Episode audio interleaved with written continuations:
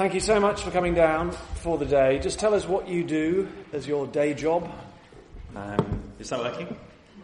Good. Um, uh, you assume though, Marcus, that it was acoustic that made the singing better, and not the fact that Dawn and I have joined you. Ah, which I think might be connected. That may well be it. What can I say? Um, so we're involved at Trinity Church Islington, which is uh, a plant from St Helens in 2007. So we've been there um, for 16 years. Um, and uh, it's, a, uh, it's a church congregation that meets in the afternoon on a Sunday um, uh, in N1, close to Angel Tube. Mm-hmm. Um, and we've just announced this week that we're moving on next year. So, ah, what are you moving on to? As in they're moving on, not the whole church. Not the whole church. Yeah. yeah. Um, uh, so Dawn and I are moving on uh, to uh, a place called Ponders End. So three churches uh, up, up in that part of the world, up in Enfield, mm-hmm. are hoping to plant into a building that's been closed for four, four years um, and start a new congregation there. Um, so we're going up there as church planters wow. uh, from the middle of next year. Yeah. Tell us what you did before you got into church work. Yeah, so when Marcus first knew me, which was in 1823 or something, then, uh, then I was a medical student and then uh, I worked as a surgeon for a few years. I trained at Barts Hospital um, in, in the middle of London uh, and uh, worked as a senior house officer for a few years and then um, left that and stepped aside. I wasn't struck off. I have to say that to people just in case they yeah. So, surgeon, steady hand? Yeah, I like to think that. Uh, yeah, I got a bit more shaky in my days. How you came to faith in Christ? What's the story there? Yeah, so I grew up in a family uh, where my dad wasn't a Christian, my mum was a Christian, but was very quiet. And, um, uh, and so she used to pray for us, I've no doubt. Um, uh, so I've got a brother and sister, and uh, whether for Christian reasons or just to get rid of us during the summer, we were sent off on summer camps uh, with what was then called the Crusaders, now called Urban Saints. And that was where, on a, uh, a camp in the Isle of Wight, I first heard the gospel. Um, and uh, I mean, it's, it's amazing, really, um, in that um, uh, my brother, my sister, and I, I, I, I imagine through my mother's prayers, um, all came to faith through sort of friends or independent means, and humanly speaking. And then uh, my brother is now a missionary um, in Africa, um, and I'm in ministry, and my sister for a while was a, was a youth worker. So um, actually, even though Jesus wasn't really spoken about in the home, uh, I think through my mum's prayers, we all came to faith and, and are now serving in, in some way in Christian ministry. Brilliant. Thank you so much. Uh, I'm going to hand over to you now. So the Bibles you've got on the chairs are NIVs. Uh, Jeremy's speaking from the ESV. If you want to follow that on your phone instead, they're pretty similar, I think. But um, yeah, over to you. Thank you. Brilliant. Thank you again for having having us here. It's, it's fantastic to be with you, and the relationship between um, uh, Trinity Church Islington and the Barge goes way back.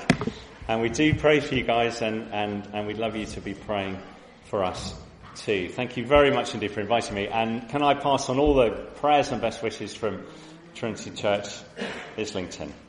Um, I'm going to read from Hebrews chapter 11. Um, you, uh, you, you may well find it useful to have this sheet in front of you. Uh, it's just inside the front cover uh, where it says um, Hebrews 11, 1 to 22. Um, I'm going to read that in, um, in just a second. Let me tell you where we're going to go today in the two talks that we have ahead of us. The first talk we've called Faith That Believes in the Invisible. Uh, that's the first talk from verses 1 to 22 of Hebrews 11. Faith in what we can't see. And uh, believing in the, vis- in, in, in the invisible, in a world which is all about the visual, is difficult. We, we live in a culture where everything has to be seen. Uh, people uh, don't run a news story, so I'm told by a journalist friend, unless it has a picture that goes with it. We live in a world of Instagram and YouTube and television. And, and, and we're going to think about faith in, in what we can't see in a world that's very visual. And then in our second talk, we're going to think about faith that endures into the future. faith that runs the course, faith that lasts. That's the second half of Hebrews uh, 11. And, and, and of course, we live in a, a, culture that's very immediate, which is all about the now. You have Amazon Instant, Now TV, 24 hour news, uh, the, the one minute manager. Have you read that? Everything has to happen straight away. It has to have instant impact. And we want to have faith that lasts the course in that sort of culture. We've got plenty of uh, ground to cover, um, so I hope the handout will help you as we uh, go through Hebrews 11. Why don't I pray, and then I'll read that section of the Bible. Let's pray. Heavenly Father, your word tells us uh, that, that, it's uh, living and active like a double-edged sword, and it judges the thoughts and the attitudes of our hearts. And so I pray, Father, that your word will be living and active in us this morning. Please help us to focus in on your voice. Please help us to be teachable. And we ask, Father, we will be prepared to change our lives in your strength and in line with your words. And we ask in your name. Amen. Amen. Hebrews chapter 11. I'm going to be reading from the ESV, but it'll be fairly similar in the NIV. Let me read it. Now, faith is the assurance of things hoped for, the conviction of things not seen. For by it the people of old received their commendation. By faith we understand that the universe was created by the word of God, so that what is seen was not made out of things that are visible. By faith Abel offered to God a more acceptable sacrifice than Cain, through which he was commended as righteous God commending him by accepting his gifts. And through his faith, though he died, he still speaks. By faith, Enoch was taken up so that he should not see death, and he was not found because God had taken him. Now, before he was taken, he was commended as having pleased God. And without faith, it is impossible to please him, for whoever would draw near to God must believe that he exists and that he rewards those who seek him by faith Noah, being warned by God concerned, concerning events as yet unseen, in reverent fear constructed an ark for the saving of his household. By this he condemned the world and became an heir of the righteousness that comes by faith. By faith, Abraham obeyed when he was called to go out to a place that he was to receive as an inheritance, and he went out, not knowing where he was going. By faith, he went to live in the land of promise, as in a foreign land, living in tents with Isaac and Jacob, heirs with him of the same promise. For he was looking forward to the city that has foundations, whose designer and builder is God. By faith, Sarah herself received power to conceive, even when she was past the age, since she considered him faithful who had promised. Therefore, from one man, and him as good as dead, were born descendants, as many as the stars of heaven and as many as the innumerable grains of sand by the seashore. These all died in faith, not having received the things promised, but having seen them and greeted them from afar, and having acknowledged that they were strangers and exiles on the earth. For people who speak thus make it clear that they're seeking a homeland.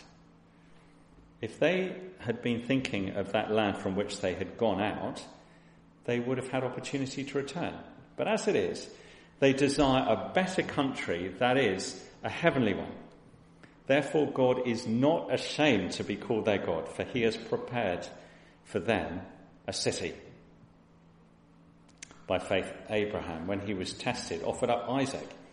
And he who had received the promises was in the act of offering up his only son, of whom it was said, Through Isaac shall your offspring be named.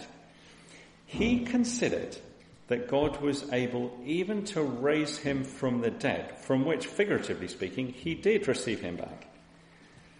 By faith, Isaac invoked future blessings on Jacob and Esau. By faith, Jacob, when dying, blessed each of the sons of Joseph, bowing in worship over the head of his staff. By faith, Joseph, at the end of his life, made mention of the exodus of the Israelites and gave directions concerning his bones.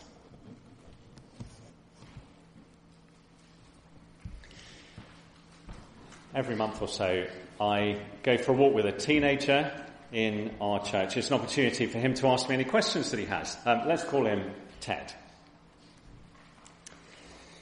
Uh, he doesn't miss a thing, Ted, and his, and his questions are absolutely brilliant. They're quite theologically penetrating. They really make me think. And uh, he had a particular question not that long ago that he wanted to ask me. And it went like this um, Jeremy, he said, how's it possible to believe in a God that I can't see? What, what, what's that about? I'm, I'm, not sure I answer very well, but he's, uh, he's a scientist, is Ted, so I thought I'd try and blind him with a bit of science. So, so I said to him, Ted, the universe is 96% dark matter. And, and even with telescopes, we can only see one in a hundred million of all the stars that exist. And, and when it comes to the ele- electromagnetic spectrum, then our eyes can pick up 0.0035% of all of the electromagnetic waves that are bouncing around us all the time in, in the universe. But the thing is that scientists tell us that there are good reasons for knowing that they are there. In fact, for a physicist, I don't know if there are any physicists here today, there, there may well be. For a physicist, everything that is most real about the universe is unseen. Do you not think that's interesting? And so, in the same way, I, I, carried on warming to my theme with Ted. In the same way, for us as Christians, there are things like creation and, and, and, and the Bible and people's lives that are changed. And we've got all kinds of good reasons for knowing that God is there, even though we can't see Him. And Ted thought for a while and he said, You forgot to mention the resurrection. Um, that happened and we, and we can't see it, but we know that it's true. Oh, yes, I said, yeah, good point. I, should, I probably should have mentioned the resurrection as well. I mean, like, you know, Ted doesn't miss a thing. But just like Ted, we might find it quite hard to trust in something that we can't see. That would be a natural thing. There's so little to see in Christianity. Has that ever struck you? I mean, just imagine, here's a thought experiment. Imagine that, that, um, uh, that Marcus and Lena made a, a time machine, and we could go back to the first temple, to the Temple of Solomon, and uh, we'd sort of walk into the temple and, and we just find a guy, let's call him Zadok, and we sort of bundle him into the time machine and we bring him back to your barge away day. What do you think you'd make of it? I, I mean, it's a nice building. Uh, Marcus, I can understand your you know, mild envy. But it's not the temple, is it? I mean, there isn't really very much to see compared with what you would have seen if you walked into Solomon's temple. It would all seem so ordinary. I mean, there's, there's no animal sacrifice, there's, there's no altar, there's no lampstands, there, there are no priests, and, and, and, and there's no temple, actually. What do you think you would make of it? Do you think Zadok would be impressed? In, in fact, even even among religions of the 21st century, there's so little that you can see of Christianity compared with other religions. Have you ever thought about that? I mean, we, don't wear burqas or, or, or, skull caps, we don't wear turbans or robes, we don't have ornate temples, we, we don't have statues, at least in, in churches like ours. We don't have to travel to Mecca. We're just ordinary people in ordinary clothes in an ordinary building using ordinary language at least mostly. There's so little to see of Christianity. What do you need to do church? Book and a cup. It's very light on equipment, isn't it? Certainly the Romans thought so. They, they, do you know they called the first century Christians atheists? And, and the reason that they did so was because they could see none of the trappings that they thought should go along with their religion, none of the clothes and ceremony, that they thought, that they thought should be part of sort of ancient Roman belief, that there was so little to see. They thought that Christians were atheists. And it seems like that was a problem too for Jews in the first century. That's why we have the book of Hebrews. Um, all the way through the book of Hebrews, we, we don't know who it was written by, but we can tell a little bit about the people that it was written to. Um, it was written to Jewish people who'd turned their back on the religion of, of their families and they become Christians. And, and all the way through, the writer is addressing this question Have you made a terrible mistake? Um, the, the, people that he was writing to, or that the author was addressing, were wondering if they'd done the right thing, you see, in turning from Judaism to, to Christianity, because they'd abandoned all the rituals and all the religious equipment which they'd grown up with, which was part of the Jewish faith, for an invisible Christianity. And they were starting to think, just like Zadok might, is this, is this real?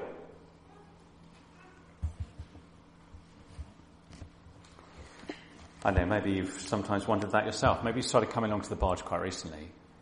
And uh, people have told you at, at this church that there's a God out there and that he wants to speak to you and that he's got a big plan for the universe and, and that you can be part of that, that you can listen to his voice and accept the offer that he's making to you of, of complete forgiveness, of a fresh start, of all, all of your wrongdoing forgiven because Jesus has, has died in, in your place. And, and, and then one day you're going to be in heaven with him. And, and maybe you're thinking to yourself, is this just some castle in the air? Is this just some crazy story? What? I, these are ideas, but, but I can't see them. It sort of seems to make sense, but is it actually real? I don't know if that's what you're thinking. Well, the book of Hebrews says that all those religious rituals in the Old Testament, which seemed so solid, you know, the altar and, and the temple and the priests and the sacrifices, they were only actually shadows of what was going to come. And, and that the reality was always heaven centered. That's the, that's the center of gravity for God's purposes, centered on heaven. Three diagrams that I put very briefly um, on the uh, on the handout just there. Let me explain those. And they summarize some of the big moves that the writer to the Hebrews has made in chapters 1 to 10 of, of his book. Three diagrams. The first diagram is all about Jesus. Um, he came lower than the angels. He becomes like a human being, just like you and me, and he dies on the cross. And, and, and this is the sort of trajectory which has been set in Psalm 8 and, and it's described in Hebrews chapter 2.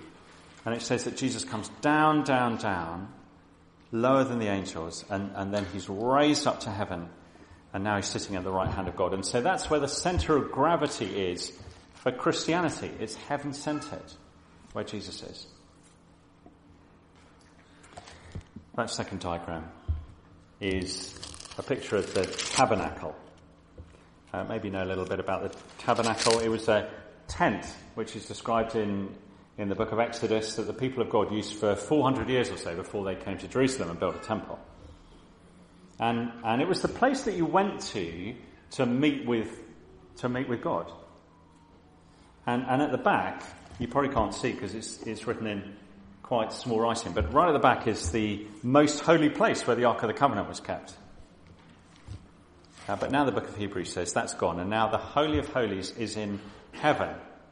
Uh, the tabernacle was just a foretaste, it was just a shadow.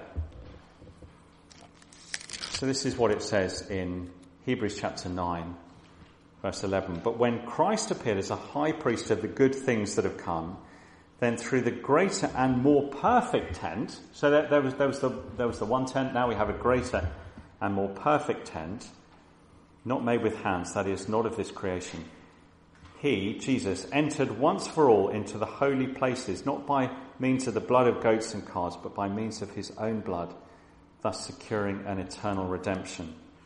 And we find out in verse 24 that is heaven. He goes into heaven itself, which is like a holy of holies. He goes into God's presence on our behalf. And so the, the picture is of the tabernacle. If you can imagine the tabernacle here, it's as if it's been sort of flipped up on its end and become massive. So the Holy of Holies, which, which you would go through into the Holy of Holies if, if, you, if you're a priest, is, is now in heaven. Jesus has gone all the way through to the Holy of Holies, which is now in heaven. And so that is where the center of gravity is. It's all centered on heaven now.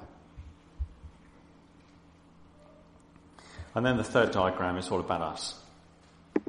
Can you see that, that arrow with confidence? And that comes in chapter 10, verse 19. Why don't you have a look at that? Chapter 10, verse 19. This is where the, the whole of the first part of Hebrews is heading, really. It, it talks about um, Jesus. It says, Therefore, brothers, since we have confidence to enter the holy places by the blood of Jesus, by the new and living way that he opened for us through the curtain, that is, through his flesh, and since we have a great priest over the house of God, let us draw near with a true heart in full assurance of faith, with our hearts sprinkled clean from an evil conscience and our bodies washed with pure water. Let us hold fast the confession of our hope without wavering, for he who promised is faithful. It, it's all become heaven centered, centered on heaven. We can approach God full of confidence because of Jesus. We hold fast to the confession of our hope. And we hold fast with something called faith. So let's dive into Hebrews 11, and you'll see the two headings on the sheet. What is faith that believes in the invisible? Well, firstly, it is faith which believes God's promises. Faith which believes God's promises. Um, have you noticed people often talk about faith as a sort of as a thing in its thing in itself? Um, if, if you know what I mean. If everyone said to you, oh, "I wish I could have a faith like yours," that must be really nice. Um, as if sort of Hindus and, and Muslims and Christians and Sikhs all share something called faith, which other people just don't seem to generate. Um, they're, they're special people who belong to faith communities. If, if you're lucky enough to have it, then it's yours to enjoy. It must be really nice. And, and, and, Richard Dawkins is right to point out, actually, that faith like that can be similar to belief in fairies at the bottom of your garden. And, and, and, and faith is a kind of credulity. It, it, it's that you're somehow uh, gullible enough to, to, to, to believe in things that, that might not actually be true. But the point is this faith is not about whether you believe, it's about who you believe in. It's about trusting someone who's reliable and whether you can take them at their word. So faith is a reasonable response to someone who is trustworthy. Let me say that again. Faith is a reasonable response to someone who is trustworthy. And that's why the book of Hebrews has already said so much about, about the Word of God, because that's how we found, find out about the trustworthiness of, of, of the God who is there. Hebrews 4 verse 12. For the Word of God is living and active, sharper than any two-edged sword. Chapter 6 talks about the goodness of the Word of God. Because the writer to the Hebrews wants us to know how reliable God's words are. They are worth trusting. They hold water.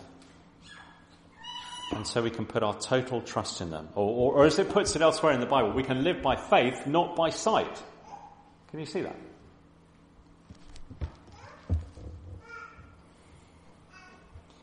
I mean, Old Testament religion was by sight to some extent. There, there are some incredible um, accounts of tourists coming to Jerusalem in the first century, and they describe the, the stunning beauty of, of Herod's temple in, in Jerusalem.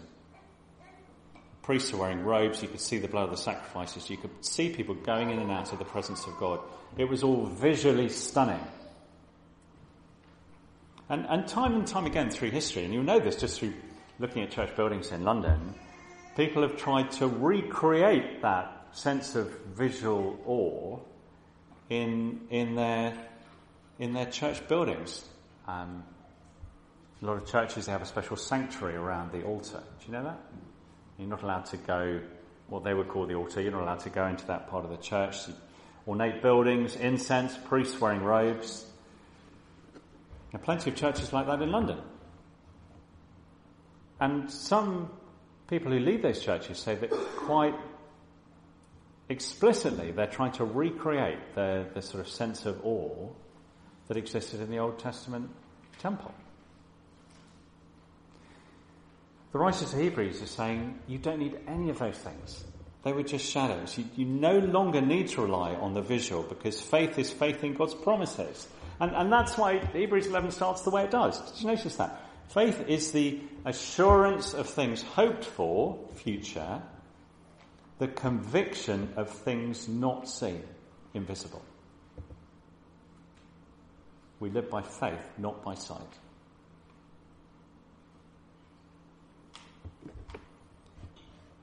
And what reassures us of that? Well, the people who've lived like that, like Abraham. Let me read from verse 8 again, verse 8 of Hebrews 11. By faith, Abraham obeyed when he was called to go out to a place that he was to receive as an inheritance, and he went out not knowing where he was going. By faith, he went to live in the land of promise as in a foreign land, living in tents with Isaac and Jacob, heirs with him of the same promise. For, get this, verse 10, he was looking forward to the city that has foundations, whose designer and builder is God. You see what he got right? I mean, lots of people are moving out of Islington at the moment. I think it's the sort of post-pandemic thing and um, people are saying in Islington that finding a four bedroom house in Devon or Kent with a garden is, is a total nightmare. I mean, it's, it's quite hard to get hold of them anymore. Uh, the most desirable place to move is in Epping, apparently in Essex, so a recent survey said. I'm sure a lot of people have come from London to live in a place like Whitstable. You can imagine that, can't you? Working remotely, living the dream. And, and Abraham decided he was going to relocate, very fashionable. But he does so not knowing where he's going. That That's you as strange. Can you imagine the conversation with the neighbours? Um, Abraham, I saw the for sale sign. Um, uh, you going far? I've no idea, says Abraham. Um, you have no idea. No, no, I'm, I'm, I'm, I'm selling up shop because God told me to go, and He said He'd make it clear. How do you feel about being in that position? Or later on in, in verse 17, Abraham is on the verge of planting his knife into his son, of killing him. Can you imagine that? Why would, why would anyone do that? And a couple of people are sitting next to their dads looking nervous. Because Abraham believed the promise maker. He was acting by faith, not by sight. Yeah? He'd received the promise and he knew that God would bring about this great nation through him, just like he he promised him in, in, in, in the book of Genesis, even though he'd been called to murder his son, through which it was supposed to happen. Now, God doesn't ask us to do what Abraham did. Um, some of you will be very relieved about that. Um, I've got a son, I love him more than anything in the world. But the point is this God's promises are reliable enough to act on, you see, even in radical ways. They're solid enough to take radical action on. We've got to believe that. Have a look at Sarah in verse 11. She's another good example. By faith, Sarah herself received power to conceive, even when she was past the age since she considered him faithful who had promised. Same words. Verse 12. Therefore, from one man, and him as good as dead, that's not very uh, complimentary, is it? Were born descendants as many as the stars of heaven and as many as the innumerable grains of sand by the seashore. Can you imagine what Sarah looked like in the antenatal clinic? Everyone sending her on to care of the elderly. But God had made a promise and she believed it, and so she took radical action on that basis. Even when it looked impossible, she believed God's word and the miracle happened. And you know, we have so much more to go on than Abraham and Sarah did. Um, evidence of the faithfulness of the character of God all the way through the Old Testament, promises kept all the way through the New Testament, promises fulfilled. So we need to ask ourselves, do, do we trust the character of the promise maker and are we prepared to act on that basis?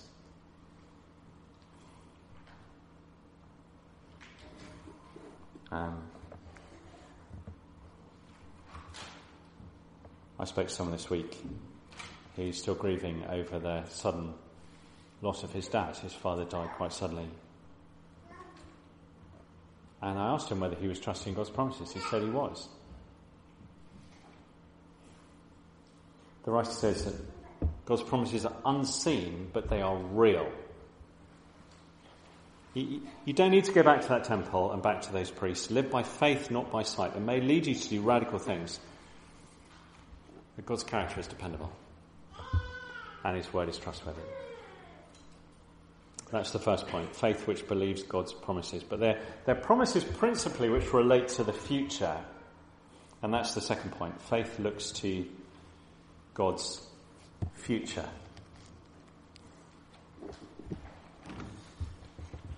Uh, you know, the more I approach middle age, well, I'm, i have already reached middle age really, um, I find I'm a little bit susceptible to nostalgia. So we grew up in the south coast uh, by the sea before I moved up to London. And it's tempting to look back on those times with nostalgia. You know, I just remember the summer of 76, you know, sunshine for three months, uh, walking across the South Downs, um, having picnics on the beach, um, all of that Sussex sunshine. Nostalgia. You know, the sun seemed to shine every summer. Now, Abraham and Sarah become exiles in a foreign land, and when they could no longer see the place from which they'd come, it, it wasn't that they were full of nostalgia for the place that they'd left. Do you notice that? They were full of longing for the country that was still ahead of them. Chapter 11, verse 15. If they'd been thinking of that land from which they'd gone out, they would have had opportunity to return. But as it is, they desire a better country, that is, a heavenly one. Therefore, God is not ashamed to be called their God, for he has prepared for them a city. You know, Abraham and, and Sarah arrive in Canaan, and it's not that they get a four bed house with a garden and a view of the sea. They carry on living in their tent, as do their family Isaac and Jacob. But they weren't worried because they were looking forward to a city that had real foundations.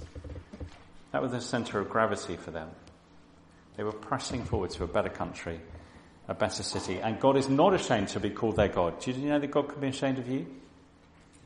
Well, he wasn't ashamed of them. They're looking for a better country, a heavenly one, a city designed and built by God. I, I know an architect whose, whose main interest is designing huge projects. Uh, it's, it's, it's not good enough for her to just sort of design a flat or design a house. She likes putting together sort of whole cities and sort of, um, sort of like the Barbican Centre would be her ideal sort of design project. Can you imagine a city designed and built by God? Can you imagine that? What would that be like? We know there's not going to be any, any wars, any death, any broken relationships, any suffering, any pain, or any separation from, from our God. In fact, He's going to wipe away tears from our eyes. That's what he promises. Can you imagine yourself in that city? It is yours if you trust God's promises. You belong in that city. It's your home by God's grace. So don't overinvest here in the present. I read recently about a guy called Charles Dutton. I don't know whether you've heard of him. Um, at the age of 17, he killed someone and he was committed to prison for manslaughter, given a lengthy sentence. But then later on in his life, he really rebuilt um, his, his life and his career. He became a TV star, film actor.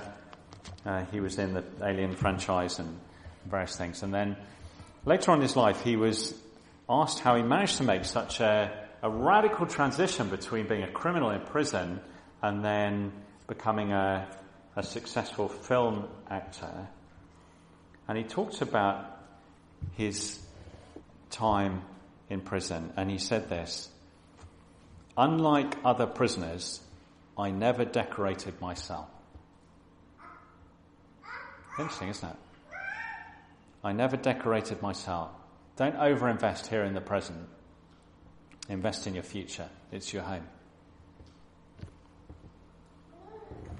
Just as we finish, um, you'll see that I've put on the handout a two by two box. This is a very, very cool sort of representation of that. But if, if you've uh, got that in front of you and, and you've got a pen handy, then why don't you write across the top present, future, and then write down the side earthly and heavenly. It'll look a bit like this.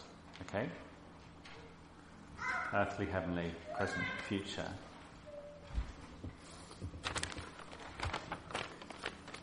And then let, let me ask you what some of your dreams are. You know, when you're on the tube and, and, you, and you can't use your phone and you've read the metro, what, what, is it that you dream about? What do you think about? Where do you see yourself? Where, where do you feel that you most belong? What is the center of gravity for you in your life and your ambitions and your dreams?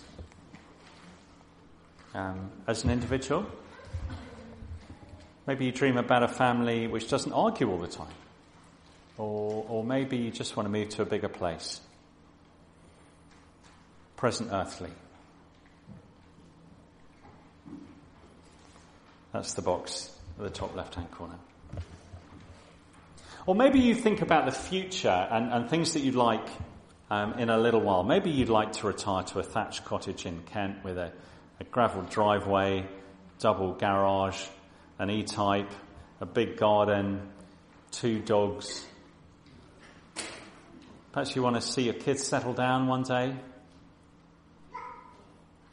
future earthly.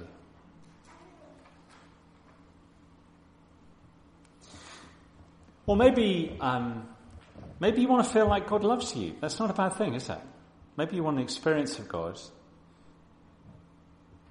present, heavenly. I'm, I'm not saying at all that all those things are bad. But the person of faith longs for things in the future heavenly box. That's the center of gravity for them, what they dream about, a future heavenly home. That's their anchor, that's their destination point. How about as a church? How many of your prayers and activities and budget is focused on the world to come? You can, you can sort of tell a few things about a church culture by the songs they sing and where they direct their energies, what they think will help people, what they think evangelism means. It, it worries me that churches are talking so much more in terms of a, a therapeutic gospel, you know, where, where what is principally on offer is a present sense of purpose, a sort of present sense of peace, present sense of fulfillment, saying that, that fills the hole that you have at the center of your being, that makes you feel better about yourself and better about your situation. Now, again, that's not wrong. God does give you a sense of purpose but that's not the center of gravity for a Christian. People of faith are future obsessed. And that's why they live by faith, not by sight. Faith in God's word, faith in God's future. And they trust in what is most real, which is things they can't see. Let's stop there and pray. Shall we pray?